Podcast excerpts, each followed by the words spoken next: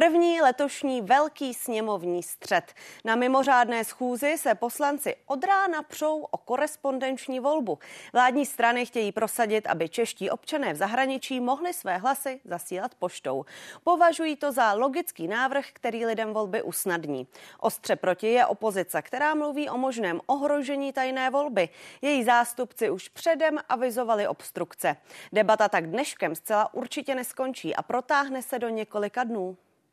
Volba na zastupitelském úřadu mnohokrát opravdu znamená v určitých lokalitách tisíce kilometrové cesty na zastupitelský úřad a zase zpátky. Vždyť svobodné volby je svátek demokracie. A ty hrdí Češi, co jsou v zahraničí, by měli přijít osobně sem. Ani ne na tu ambasádu, kde můžou volit. No a ve studiu už je se mnou ministr pro evropské záležitosti Martin Dvořák Zastan. Dobrý večer. Dobrý večer, děkuji za pozvání. A na dálku přímo do poslanecké sněmovny už zdravím i Patrika Náchera, místo předsedu poslaneckého klubu Hnutí. Ano, i vám hezký večer. Pěkný večer ze sněmovny. Tak eh, čtyři hodiny úvodní projev Andreje, Andreje Babiše. Eh, bylo to nutné, pane Nachere? tak my jsme to říkali, my jsme to říkali dopředu, eh, že s tímhle s tím nesouhlasíme a že nechtě vláda si sestaví svoje priority, jestli prostě tímhle s tím chce ona eh, vlastně úplně eh, zabrzdit fungování poslanecké sněmovny v momentě, kdy máme nejvyšší inflaci, nejnižší, eh, největší pokles reálných mest. Teď jsme se včera dozvěděli, že minulý rok skončil největší počet OSVČ, tak prostě si myslím, že máme docela docela problémy a jestli stojí vládě za to eh, sem dát zrovna v této době, je to velká priorita, korespondenční volby. Je to úplně to samé jako předchozí, jako předchozí volební období. Oni nám řekli, že nechtějí EET a byli schopni to EET blokovat rok. Takže kdyby oni eh, si vzali tu svoji vlastní medicínu, tak bychom to měli teďka rok blokovat. Dobře, a měl jste pocit, že většinu času mluvil pan předseda k věci? Tak on jako s přednostním právem eh, může mluvit o čemkoliv, to znamená, nemusí se to držet. Já jako člověk, eh, jako řadový poslanec, který nemá přednostní právo, jsem eh, mluvil jenom k věci, měl jsem hodinový projev, kde jsem měl různé argumenty. Poslanci s přednostním právem ale mohou mluvit šířeji a stejně tak to dělali i poslanci v minulém a předminulém volebním období, dokonce četli některé směrnice Evropské unie, takže to prostě není nic nového. Pane ministře, nezavanila si to trochu vláda a trochu eh, celá pěti koalice sama tím, jak tlačí na pilu tohle, co se teď odehrává ve sněmovně? Mm, já bych to takhle určitě nenazval. Já si myslím, že jestliže to máme ve volebním nebo programovém prohlášení vlády, tak je to věc, kterou bychom měli v průběhu jednoho volebního období eh, nějakým způsobem zvládnout, dohlasovat. Vzhledem k rozložení sil ve sněmovně to tak nakonec stejně dopadne a opozice jenom prostě v tuhle chvíli bude chvilku exibovat a bude nám číst nějakých diplomek a podobné věci. Eh, když je to baví, tak se s tím nedá nic nic dělat. Já osobně jsem přesvědčen, že obstrukce je prostě legitimní součást eh, parlamentní demokracie. Není to žádné české specifikum, děje se to všude ve světě. Já jsem sloužil v Americe 10 let a vím, že ty filibastry tam byly někdy opravdu úmorné. To je prostě součást, je to nástroj, který ta opozice má a řekněme si upřímně, o nich zase tak moc nemají. Jiná věc je, že ta debata je úplně mimo běžná, protože zrovna ano, které ještě před pár lety propagovalo eh, distanční volbu, tak teď se prostě rozhodlo, že to bude úplně jinak a to mně přijde velmi úspěšně úsměvné a myslím si, že o tom to celé je. K té korespondenční volbě, pardon, už se ozývají dnes hlasy, pane ministře, že tam ten návrh obsahuje věci, které tu volbu v zahraničí poměrně výrazně komplikují. Upozornil na to dokonce pan Ferjenčík za Piráty, že tam zůstalo úřední ověřování bydliště, což by velmi zkomplikovalo elektronické Eh, elektronické žádosti. Proto se ptám na to tlačení na pilu, jestli zkrátka považujete ten eh, návrh v této podobě za domyšlený. Uh, Proč rozumím. na něj tak tlačit? No tlačíme na to, protože ho máme v programovém prohlášení a chceme to dokončit. To, o čem vy mluvíte, je pravda, že tam je usnesení nebo paragraf či pasáž, která vlastně přebírá způsob, jak prokazovat identitu toho voliče tak, jak to fungovalo do posud. Což nám připadá, že to smysl dává, ale teď při té vnitřní debatě uznáváme, že možná by se v průběhu toho projednávání dala tam udělat nějaká drobná změna, která by to prokazování trvalého pobytu v zahraničí zjednodušila, tak aby to nebyla taková potíž. Ono jde o to, že do, do posud, tam, když se volí na ambasádách a generálních konzulátech, tak ta účast je relativně velmi malá a jsou to lidé, kteří už jsou na to zvyklí a jsou na to zavedení a teďka zřejmě přibyde několik desítek, možná dokonce stovek tisíc nových voličů, pro které by to mohlo být zbytečně komplikované, ale je to opravdu technikálie, která se dá velmi snadno a velmi elegantně odstranit, pokud na tom bude schoda. Pane místo předsedo Nachere hnutí, ano, mluvilo o různých variantách, jak by šlo tuhle situaci vyřešit, například více míst, kde by mohli lidé v zahraničí volit. Oproti tomu váš pan předseda zase dnes mluvil o tom, že uh, mají ti lidé jezdit domů, když tolik volit chtějí, tak co je to ideální řešení podle hnutí? Ano, jezdit domů nebo naopak více úřadů? Jaké je to řešení? Zaprvé bych chtěl reagovat na to, že eh, hnutí ANO to mělo v předtím v programovém prohlášení. Já jsem tam dneska říkal, že tyhle ty návraty do minulosti eh, jsou vlastním gólem, protože jsem tam citoval Eh, přímá slova pana dneska premiéra Fialy, který říkal, že korespondenční volba je sociální inženýrství a že to může komplikovat. Klidně vám to tady můžu přečíst, mám to tady sebou. To znamená, a to byl rok 2020 a byla to reakce na výsledky voleb ve Spojených státech. Takže tohleto připomínání si minulosti je dvousečné. To znamená, že tady v tomhle případě pan premiér dneska už a předseda ODS stále prostě změnil ten svůj názor o 180 stupňů také. Mimochodem, já mám na to názor stejný úplně. Pokud jde o to, jakým způsobem to vyřešit, no tak my to říkali e, ústy Radka Vondráčka opakovaně. Tohle je zrovna typický typická věc, velmi citlivá, politicky citlivá, s tím, že se může také stát, že budoucí vítězná uskupení to se může vrátit zpátky. Já bych si s tím prostě nehrál, jako s volebním zákonem se prostě nedá takhle hrát a měla by tam být nějaká elementární, elementární e, schoda, elementární, ne úplně na všem. A my jsme to říkali, pojďme to vyzkoušet od jiných voleb, ne od parlamentních. Pojďme, e, pojďme to dát jenom pro ty části světa, kde skutečně to znamená obrovskou, obrovské cestování, typově jako jsou Spojené státy, Kanada, Austrálie, Nový Zéland, ale úplně jiné to, to je samozřejmě třeba Velké Británii, eh, kde eh, žije nebo pracuje dost eh, Čechů, třeba v Londýně a tak dále. To znamená, že tady najednou oni to berou jako kobercový nálet, bude to všude, urychlíme to a i přesto, že předtím schválili zákon o správě voleb, takhle přesně se to jmenuje, o správě voleb a to platí platí od 1. 1. 2026, kde jsou některé technikálie, na které jste se ptala před chvilkou. Ale tohle by mělo platit najednou od 1. 1. 2025 o rok dříve. Jakkoliv ty zákony na sebe navazují, já vůbec nerozumím proč. No proč, já rozumím, protože mezi tím jsou právě ty parlamentní volby. Takže kdyby jim skutečně šlo o tu věc, eh, tak se to řeší tímhle tím způsobem. A ne, že to jako o rok uspíším, aby jsme stihli parlamentní volby a teďka ještě to budou štrikovat, teďka v, jenom připomínám, že to je poslanecký návrh, teďka v rámci debaty v poslanecké sněmovně, protože ex post zjistili, že jsou tam některé nepřesnosti nebo možná dokonce e, chyby. Takhle by, takhle citlivá novela se projednávat neměla. Když už to mají ve volebním e, programu a programem prohlášení, tak by to měl být vládní návrh ne poslanecký. No jo, ale by to byl vládní návrh, tak by to prošlo Dobře, všemi tak... připomínkovými místy. A to je ten problém. Tak, pane ministře, padlo tady několik věcí. Jednak to, že by to mohlo eh, další, zdru, další strana, která vyhraje volby, že by to mohla zase zrušit. To je něco mimochodem, co tady už naznačila včera paní místo předsedkyně sněmovny Dostálová. Další věc uh, jsou ty věci, které my jsme tady říkali, že se tam objevily nějaké věci, které jsou nedotažené. Objevil se tady taky návrh, proč to je už u těch voleb příštích sněmovních, tak eh, znovu já možná začnu, se ptám, proč neudělat takové, takové řešení, které by nějakou dobu třeba i vydrželo těm lidem v zahraničí, protože tady hrozí, že budou každé volby mít zase řešení úplně jiné. Eh, já se k tomu vrátím, kdybych se ztratil, tak mě připomeňte. Já se vrátím ještě k panu premiérovi, on ale ten citát, tady pan kolega Nacher nepřečetl celý, ona to končí tím, tak se nad tím ještě zamysleme. No a my jsme se nad tím ještě zamysleli a dospěli jsme k názoru, že je to potřeba, dospěli jsme k tomu názoru názoru v rámci pěti koalice. Eh, ten návrh je takový, jaký je právě, protože je to návrh, který by měl být přijatelný pro všech pět členů koalice.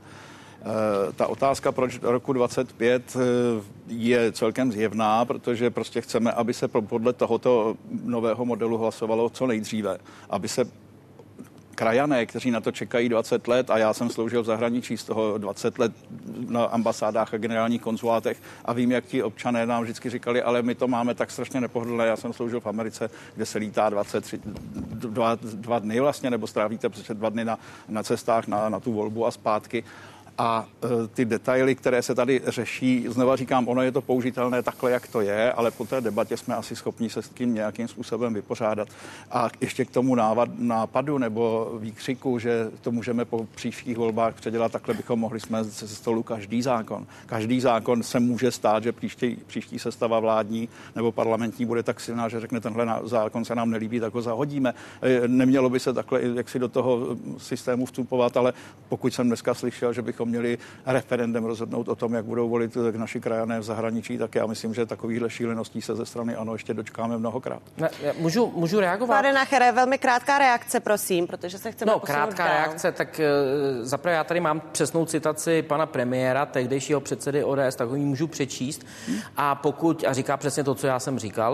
Uh, a druhá věc, eh, když už tady pan minister narazil na referendum, tak jedním z argumentů, proč máme mít korespondenční volbu, je to, že to je v nějakých jiných zemích. No tak já bych řekl, v jiných zemích je také zákon o referendu a takého tady teďka nemáme. V jiných zemích je, jsou hromadné žaloby a tato vláda, tato vláda, pan minister se směje, protože to je pro spotřebitele důležité a tímhle se neargumentuje. Ve 20 zemích eh, Evropy, Evropské unie eh, je, jsou hromadné žaloby. U nás nejsou a tato Dobře, vláda tak jsem tématem přišla, je korespondenční volba. Ale ne, tématem je, je korespondenční volba ale argumentem hlavním, a teď to ministr zopakoval, je, že se takhle volí někde jinde. A já říkám jiné příklady, že se to děje někde jinde, že se to děje někde jinde a tím najednou vláda neargumentuje. No a vidíte, pane Nachere, a jak se volí někde jinde, na to se podíváme právě teď, protože eh, v tom byly určité nejasnosti, jak se volí ve Francii, nevolí se ve Francii, jak to tam vlastně je. Ostatně vy jste o tom mluvil před několika desítkami minut eh, ve sněmovně taky. Takže podíváme se do Francie, podíváme se taky ale na Slovensko. Jan Šilhan je s námi ve spojení s pravodaj České televize. Jene, já tě zdravím, tak prosím, na Slovensku zavedli korespondenční volbu v roce 2006 budí tahle věc emoce na Slovensku, rozbroje, nesouhlasy?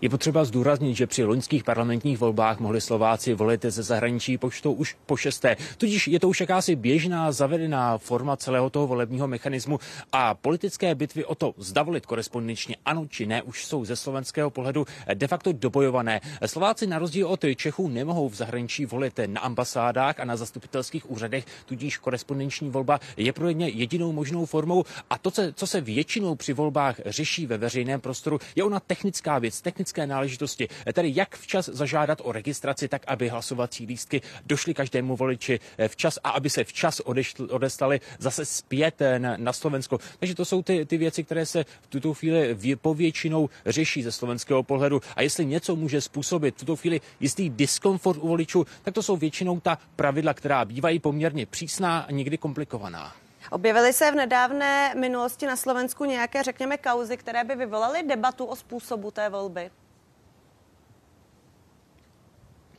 Ano, objevilo se minimálně už eh, při loňských parlamentních volbách, když už o nich mluvíme. Eh, někteří voliči si stěžovali na to, že jim hlasovací obálky nedošly včas nebo jim došly pozdě na poslední chvíli. Eh, případně, že když už oni hlasovací lístky vytisli a, na, vytiskli a následně odeslali, tak se nedostali zpět včas na Slovensko. Někteří voliči si také stěžovali na to, že jim hlasovací obálky přišly ve velmi špatném technickém stavu, zmuchlané nebo zmáčené, až se prý obávali, zda lístky budou mít v takových takovýchto obálkách vůbec validní eh, platnost. Takže to byly některé ty eh, momenty, které byly nejčastěji loni zmiňované. Nicméně slovenské ministerstvo vnitra tehdy uvedlo, že nešlo o nějaké systémové selhání celého toho mechanismu, ale že šlo o de facto o konkrétní pochybení ze strany těch poštovních služeb té či dané země.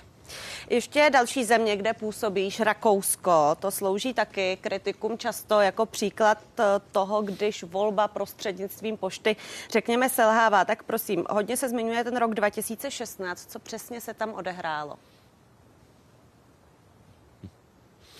V roce 2016 ve druhém kole voleb utkali tehdejší kandidát zelených Alexander van der Bellen a Norbert Hofer za svobodné. Ten tehdy prohrál, prohrál o zhruba 31 tisíc hlasů a tvrdil, že právě korespondenční hlasy byly ty, které mu v úzovkách zajistili onu prohru. Jeho strana si tehdy stěžovala na to, že například některé, některé ty volební lístky byly otevírány ještě před stanoveným termínem, nebo že otevírali osoby, které podle volebního zákona neměly k tomuto přístup. Šlo o pochybení, které tehdy byly prokázané, ale na druhou stranu se neprokázalo, že právě tyto, řekněme, technické chyby by měly nějaký zásadní dopad právě na výsledek voleb.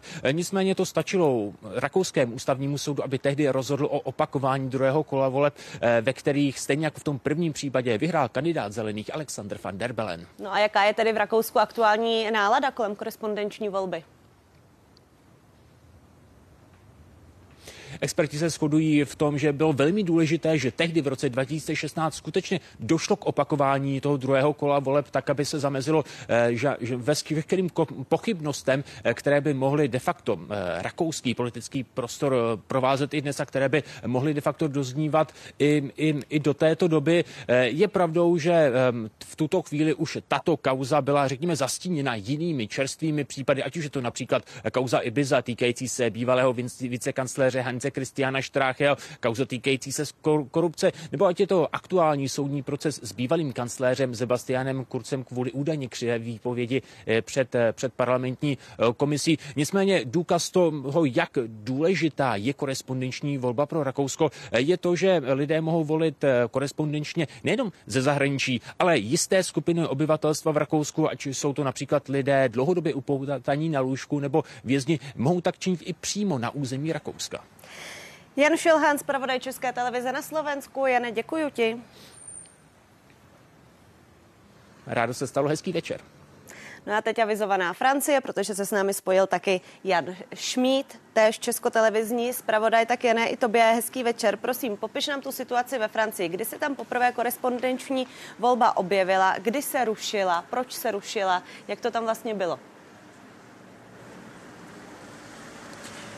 Hezký večer. Objevila se hned po válce v roce 1946 a zrušila se v roce 1975. Hlavním důvodem byly potíže na Korzice. Korzika je trošku specifická část, respektive byly to volby přímo v Bastii. A z tohoto důvodu byly volby kvůli nesrovnalostem eh, na těch seznamech a dalším záležitostem zrušeny a obnoveny v roce 2020. Mluvím teď o legislativních volbách. Takže od roku 2020 je možné volit eh, korespondenčně do eh, parlamentu, tedy do dolní komory parlamentu, bez jakýkoliv potíží. Co se týče zájmu, eh, na ty poslední volby se registrovalo 120 tisíc lidí, přišla volit asi čtvrtina. Víceméně všichni si to pochvalovali a není žádná známka toho, že by se objevily nějaké nesrovnatelnosti nebo, nebo snad žaloby. Je nutno podotknout, že stále častěji se uvažuje o tom, že by podobný způsob, tedy korespondenčně nebo elektronicky, mohl být eh, příště uplatněn i pro volbu prezidentskou u té elektronické volby nebojí se třeba francouzi nějakého selhání techniky, nějakých podvodů, nějakých, řekněme, útoků, které by tu volbu nějak ohrozily? Tak pokud mluvíme o prezidentské volbě, kde to zatím není v platnosti, protože, jak už jsem říkal, není, není žádný problém, co se týče těch voleb legislativních, tak Spíše, než že by se francouzi báli eh, nějakých technických problémů, nesrovnatelnosti nebo případných žalob, je to spíše taková ta specifika eh, země, protože eh, ve Francii, na rozdíl třeba od Německa, kde asi 11 tisíc volebních obvodů, je 35 tisíc volebních obvodů. Bylo by to zřejmě složitější. Druhý důvod je, že ve Francii na rozdíl od anglosaských zemí se volí dvoukolově. Také říkají odborníci, že by byl zřejmě problém mezi prvním a druhým druhým kolem, proto eh, řekněme, to jde velmi pomalu, eh, ta úvaha o tom, aby se volilo korespondenčně nebo elektronicky v prezidentských volbách. No a třetí důvod je takový, že francouzi mají rádi takové to, jak oni říkají, to momentum, ten eh, okamžik, kdy je oznámen vítěz voleb to je ve 20 hodin hlavní spravodajské relaci. Nemají rádi to, když se to nějakým způsobem tahne, když se to třeba vyrovnává, když ten náskok se zvětšuje, zmenšuje. Chtějí přesně ve 20 hodin vědět, kdo je vítěz. No a samozřejmě, pokud by se volilo tak tato možnost by asi odpadla, nebo bylo by to samozřejmě složitější. Ale ve Francii se tady hodně mluví eh, o tom, že třeba ve Spojených státech 65 milionů lidí eh, volí korespondenčně. Eh, v Německu do Bundestagu je to také vysoké číslo 13,5 milionů. Ve Francii samozřejmě je to nižší, ale jak už jsem říkal, ty důvody než obavy jsou spíše z těch, řekněme, kulturních rozdílů, z těch zvyklostí francouzských. Jan Šmíc, zpravodaj České televize ve Francii, děkujeme. Hezký večer. Tak a Patrik Nácher teď může reagovat na to, jak to je eh, v jiných zemích ve Francii, ve Slovensku, na Slovensku, v Rakousku. Proč jiné vlády tohle umožňují svým občanům a proč čeští politici mluví u vlastních občanů u nějakého podezření z manipulací, podvodu a tak dále?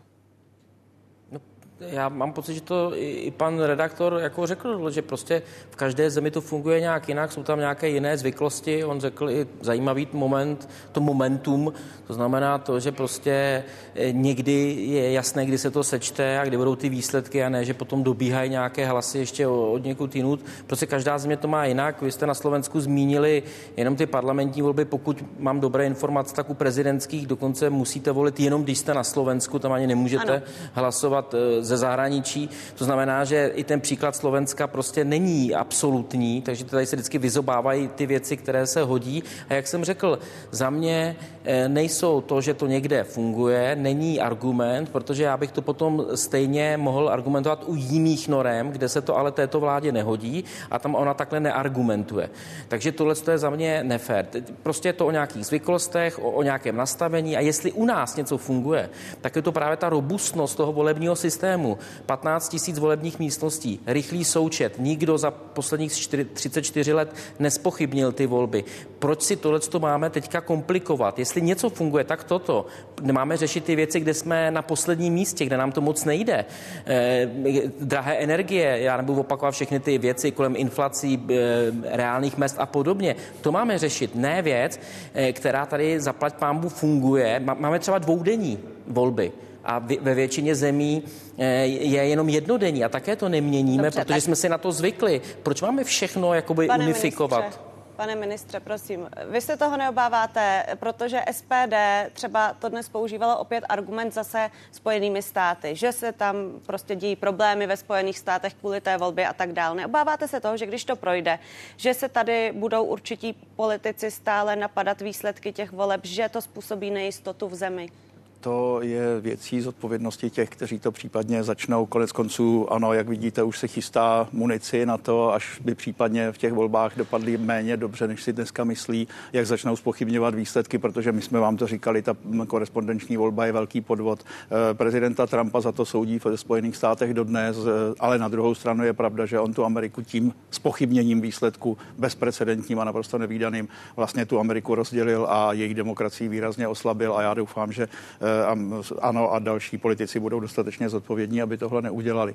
K tomu chci ještě jednu poznámku. Já jsem vždycky velice oceňoval pana poslance dnes, dříve premiéra a předsedu Babiše, že přes všechny výhrady, které k němu můžu mít, takže respektoval základní pravidla, nenechal si vnutit, základní pravidla demokracie, nenechal si vnutit tu potupnou roli, že by se stavoval nějakou podivnou vládu pod eh, patronací pana prezidenta Zemena. Když prohrál ve volbách prezidentských, uznal to, poblahopřál, tak jak se to ve slušné demokracii má.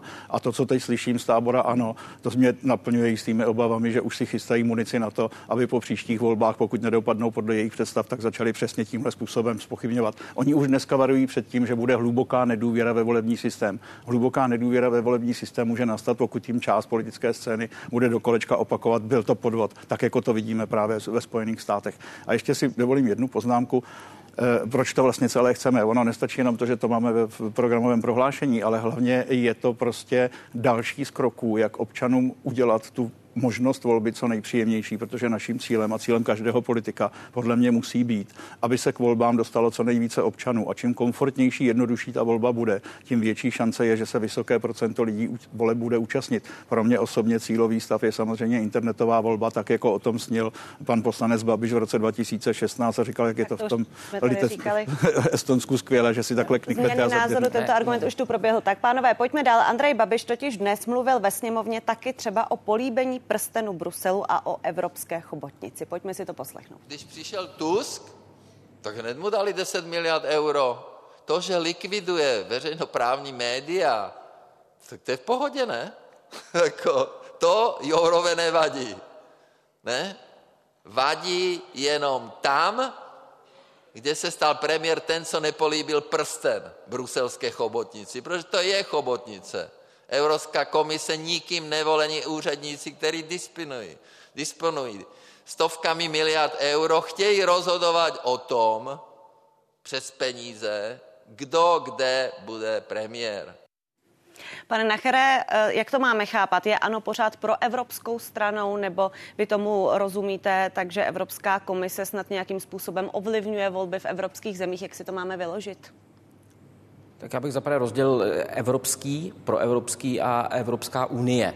Jo, to jsou za mě, jakoby, eh, aspoň z mého úhlu pohledu, dvě rozdílné věci. Já se netajím s tím, že jsem od jak živa Eh, euroskeptik a myslím si, že na moje slova dochází. No tak to, co se teďka děje v Polsku, tak je, je krásný příklad toho, co já tak eh, poslední měsíce pravidelně nazývám dvojím metrem. Kdyby tohleto eh, dělala Piska, to, co se teďka děje ve vztahu k veřejným, veřejnoprávním médiím, no tak to by byl, to by byl jiný šrumec všude, včetně, včetně Bruselu, zastavovaly by se tam peníze a podobně. Jo? A teď se tohle neděje, naopak ty peníze se uvolňují. Podívejte se, jakým způsobem se Evropská unie tímhle tím způsobem teďka chová eh, na Slovensku nebo ke Slovensku, eh, k Maďarsku a podobně. Jinými slovy, eh, ono to může takhle i vypadat, že prostě když vyhraje ten, kdo nemá ten mainstreamový názor, nebo byste řekli pro Evropsko unijní, jako ten nějaký ten jasný směr, ten mainstreamový,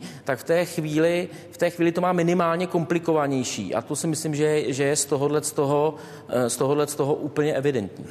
Tak pane ministře, hnutí ano obvinuje vládu, že jde na ruku Evropské unii. Dáte nám nějaký příklad z poslední doby, kdy jsme se nějak vzepřeli nebo kdy jsme si prosadili nějaký vlastní postoj? Tak to nepochybně. Když přeskočím naše skutečně velmi úspěšné předsednictví, kdy do dneška všichni říkají, že by chtěli mít předsednictví like Czechs, jako jsme to byli tak dobří, ale eh, exemplární příběh je samozřejmě diskuse o normě Euro 7, kde zpravodajem parlamentu byl Saša Vondra, který dokázal zburcovat dostatečně velké množství eh, poslanců parlamentu. A stejně tak eh, pan minister Kupka a jeho tým dokázali v té příslušné radě Evropské unie eh, přesvědčit všechny partnery o tom, že tak, jak byla původně koncipována Euro 7, takže prostě nebude fungovat, respektive výrazným způsobem by snížila konkurenceschopnost evropských automobilů, produkce evropských a automobilů a to si myslím, že je úplně křišťálová ukázka toho, že v Bruselu je potřeba hlavně umět jednat, umět jazyky a znát procedury a není to tak, že nám nějaká chobotnice něco diktuje. Já si myslím, že to jinak nemusím komentovat, to, co tady jste pouštili. Pane Nachere, ještě jedna věc se dnes řešila ve sněmovně i prostřednictvím eh, vašeho předsedy Andreje Babiše, ale taky online na Twitteru. Eh, mám na mysli teď tu roztržku, řekněme, mezi Markétou Pekarovou Adamovou a mezi Alenou Šilerovou. Eh, jak vy vnímáte tenhle spor? Je to nějaké hrubnutí v politice? Je to nějaká ztráta politické kultury obecně? Nebo je to jenom taková hra na voliče a v zákulisí potom všichni chodíte spolu na kafe? Jak to je? Takhle, mně se obecně tenhle ten způsob a styl komunikace nelíbí. Problémem je, že zatím to je vždycky tak, že si to na nás dovolí koalice, vládní pěti koalice, která prostě tímhle tím způsobem na nás útočí, tím, že nás nějakým způsobem paušálně odsoudí, dá tam nějakou nálepku, agenti Kremlu, Putin, f- no, fotka. Ale fot... Šilerová Počkejte. řekla o Markétě Pekarové Adamové, že je Marii Zacharovou české politiky. A ona řekla zase o ní několik dní předtím, že hlásnou troubou eh, Kremlu. Viděli jsme tady ve volební kampani billboardy, kde byl eh, vedle fotky Andreje Babiše eh, fotka Putina. Tak tohle je prostě nastavení toho zrcadla zpátky. To je jejich vlastní medicína. Já, jak říkám, já z toho nejsem šťastný, protože si myslím, že jsme je schopni je utlouct argumenty, třeba zrovna u té korespondenční volby. Ale v momentě, kdy tady najednou Eh, kdy tady najednou eh, se to vlastně se jim vrátí, vlastně ten samý způsob komunikace, tak najednou tady slyším takové fňukání. Takže my to máme na sobě nechat jako eh, vstřebat, a máme, máme se to nechat líbit a v momentě, kdy to vrátíme, tak je z toho takový problém, který se řeší i tady v událostech komentářích. Mě zajímá, jestli vás třeba překvapuje, jak umí být i ženy političky tvrdé, nebo jestli je to nějaký stereotyp o tom, že političky ženy přináší politickou kulturu. Tak možná, že ten stereotyp je právě to, že, eh, že to vypadá, že, že, že by na sebe měli eh, zvedat hlas jenom muži a, a ženy jsou distinguovanější. Já si myslím, že ty ženy, které už se rozhodly do politiky, eh, tak jsou to tvrdé ženy, které si můžou vět do vlasů často mnohem ostřeji. Ale říkám, to já nechci hodnotit, aby mě zase někdo neobvinil, že tady šířím nějaké stereotypy. Za mě je to prostě věc, na kterou já upozorňuji dlouhou dobu, že eh, často my jsme středem různých nálepek, které nejčastěji směřují k Rusku, ve vztahu k, k agent Putina, eh, chceme směřovat, když nesouhlasíme třeba se zavedením eura, tak chceme směřovat jako k Moskvě, k Rusku a podobně. Takže argumenty nula, nálepek spousta a najednou se jim to teďka poprvé vrátilo a, na, a je z toho velký problém.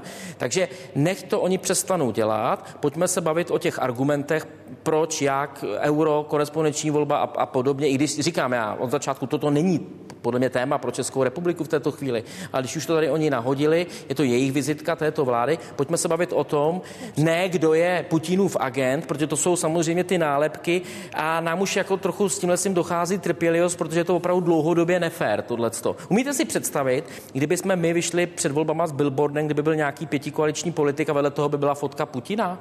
Například to, že teďka máme, eh, teďka vzrostl, eh, vzrostlo množství eh, ropy, je největší za poslední 13 let z Ruska a uplynut, uplynut to jde taky nahoru, když už jsme u toho. Vaše reakce? No tak jako to s tou ropou je samozřejmě nesmysl, ale to se no. teďka nebavme a nehádejme. Co se týče politické kultury, já se docela bavím, tak pan poslanec Nacher tady vykládá, že oni jsou terčem těch prostých útoků a občas se neudrží a vrátí to zpátky. Eh, my, když se s panem poslancem potkáme ve sněmovně, tak já ho pozdravím, usměju se na něj, on se na mě usměje, taky pozdraví, řekneme si dobrý den a zase jdeme dál. Nemusíme spolu souhlasit. Já navíc eh, ve spoustě věcí pana Nachera obdivuju, protože je prostě důsledný a právě chová se docela docela slušně, ale on zkrátka není tou nejviditelnější tváří. Ano, nebyl jsem to já, kdo by na někoho z ANO křičel ty parazitele, choď kanálemi a zalez do díry, zbytečný minister a tak dále. A já jsem to neoplatil. Čili dá se takováhle hloupá, hrubá urážka prostě jenom přejít mlčením, protože prostě když je někdo hulvát a hrobi, grobián, tak je hulvát a grobián a musí si občas pustit ventil. Na, na půdu parlamentu to podle mě nepatří, ale není pravda, není pravda, že my si začínáme a vytrpíte je to přesně naopak. Vůdcem všech hrubostí a nadávek je váš pan předseda Babiš. Takhle to je. Ministr pro evropské záležitosti Martin Dvořák byl naším hostem. Moc vám Ale... za to děkuji. Hezký večer. Děkuji. Pane, pane Nachere, a na vás mám ještě jednu poslední otázku. Co nás čeká? Zítra máte nějakou taktiku, co se týká korespondenční volby, třeba i společnou s SPD, jak to bude? Co nás čeká? Ne, tak čeká nás, čeká nás dál e, rozprava, ta debata. Nevím, teďka celé dívám na tu obrazovku, kolik hovořilo lidí. Je tam přihlášeno, tuším, já nemám brýle na dálku, 47 poslanců. E, takže pokud se do toho zapojí i politici pěti koalice budou odpovídat, e, na naše otázky, no tak uvidíme, jak se to pohne, pak, pak je to domluvené, že to bude pokračovat i v pátek. Je nějaká gentleman agreement, že by to mělo končit kolem půlnoci nebo v jedné hodinu ráno. Já si myslím, že žádné překvapení, eh, žádné překvapení nechystáme, ale já jsem chtěl ještě jednu větu reagovat na pana ministra eh, Dvořáka. On tam totiž zapomněl říct, že ta reakce Andreje Babiše na něj eh, byla až poté, co on o něm řekl, že je lhář, podvodník a něco takového. Já se pak podívám do stenu záznamu, abych to měl úplně přesně. Dobře, tak to Takže ono to byla, no ne, ale to byla to reakce. Jsme u toho, jo? kdo kde co, co dříve řekl. Patrik no, Nácher, místo předseda poslaneckého klubu Hnutí. Ano, moc vám děkuji. Příjemný večer do poslanecké sněmovny. Pěkný večer vám do studia. A se mnou ve studiu je teď Petr Jipner, ředitel Institutu politologických studií Fakulty sociálních věd Univerzity Karlovy. Hezký večer. Dobrý večer. Tak zaslouží si korespondenční volba takové debaty, které probíhaly nejen tady u nás ve studiu, ale které zejména probíhají teď v poslanecké sněmovně? Já se domnívám, že nikoliv, ale my o tom nerozhodujeme. Eh, rozhoduje o tom opozice a ze zkušeností víme, že opozice si vybírá pro obstrukce ty zásadní body, eh, tu zásadní agendu, která je pro ní, pro ní důležitá a z toho, co se dnes děje, je zřejmé, že pro hnutí ano, případně pro SPD je to zásadní, zásadní téma. Vláda ta, eh, má ten hlavní argument, že je to zlepší kvalitu demokracie. Není to příliš takový přehnaný argument, příliš silný? Eh, já bych s vámi souhlasil, že ten argument je eh, přehnaný. Na eh, druhou stranu návrh té korespondenční volby pro naše státní příslušníky žijící v cizině je velmi racionální. Ty debaty o tom rozšiřování korespondenční volby se vedou řádově desítky, desítky let. Významná většina zemí, které nás obklopují, tuto možnost má. Souvisí to samozřejmě obecně i s technologiemi.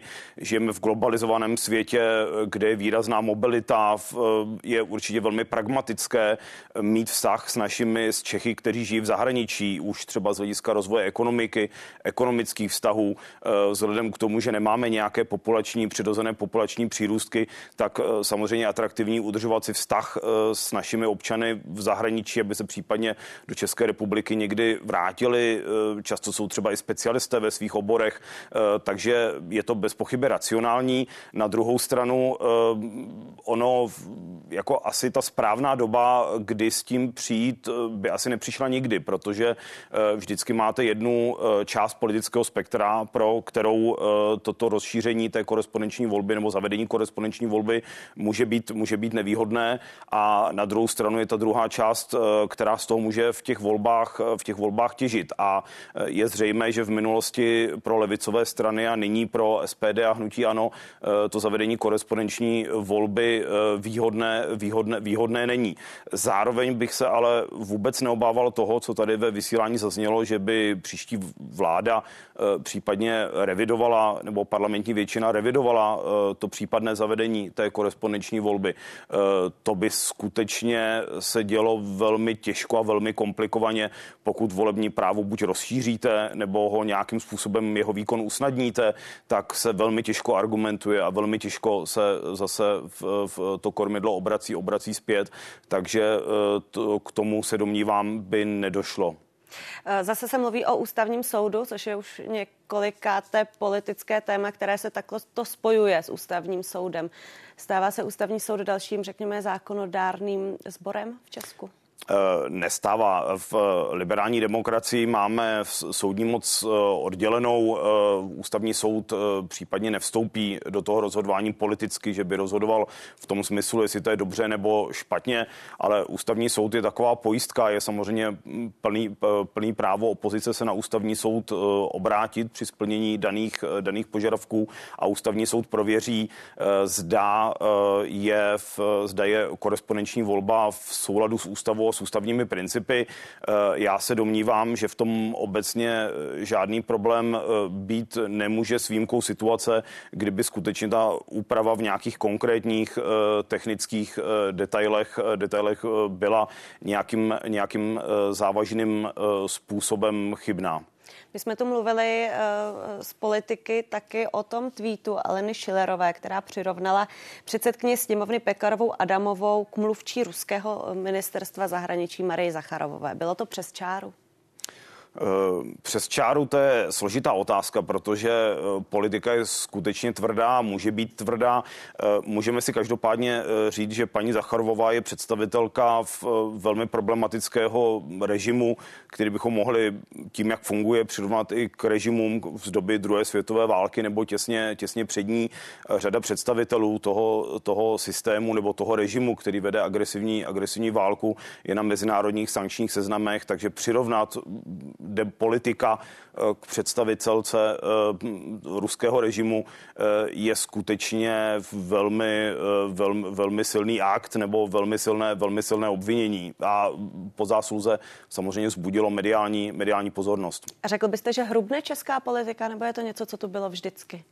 Eh, já bych neřekl úplně, že česká politika eh, hrubne. Eh, my máme ve zvyku trošku zapomínat a když si vzpomeneme ještě třeba na doby premiéra Miloše Zemana, který říkal, že půjde vládě po krku a že bude něco vázat, že bude členské průkazky vázat do v kůže členů konkurenční strany, tak to jsou věci, na které jsme, na které jsme zapomněli. Takže ona ta politika se nemění zas tak tolik.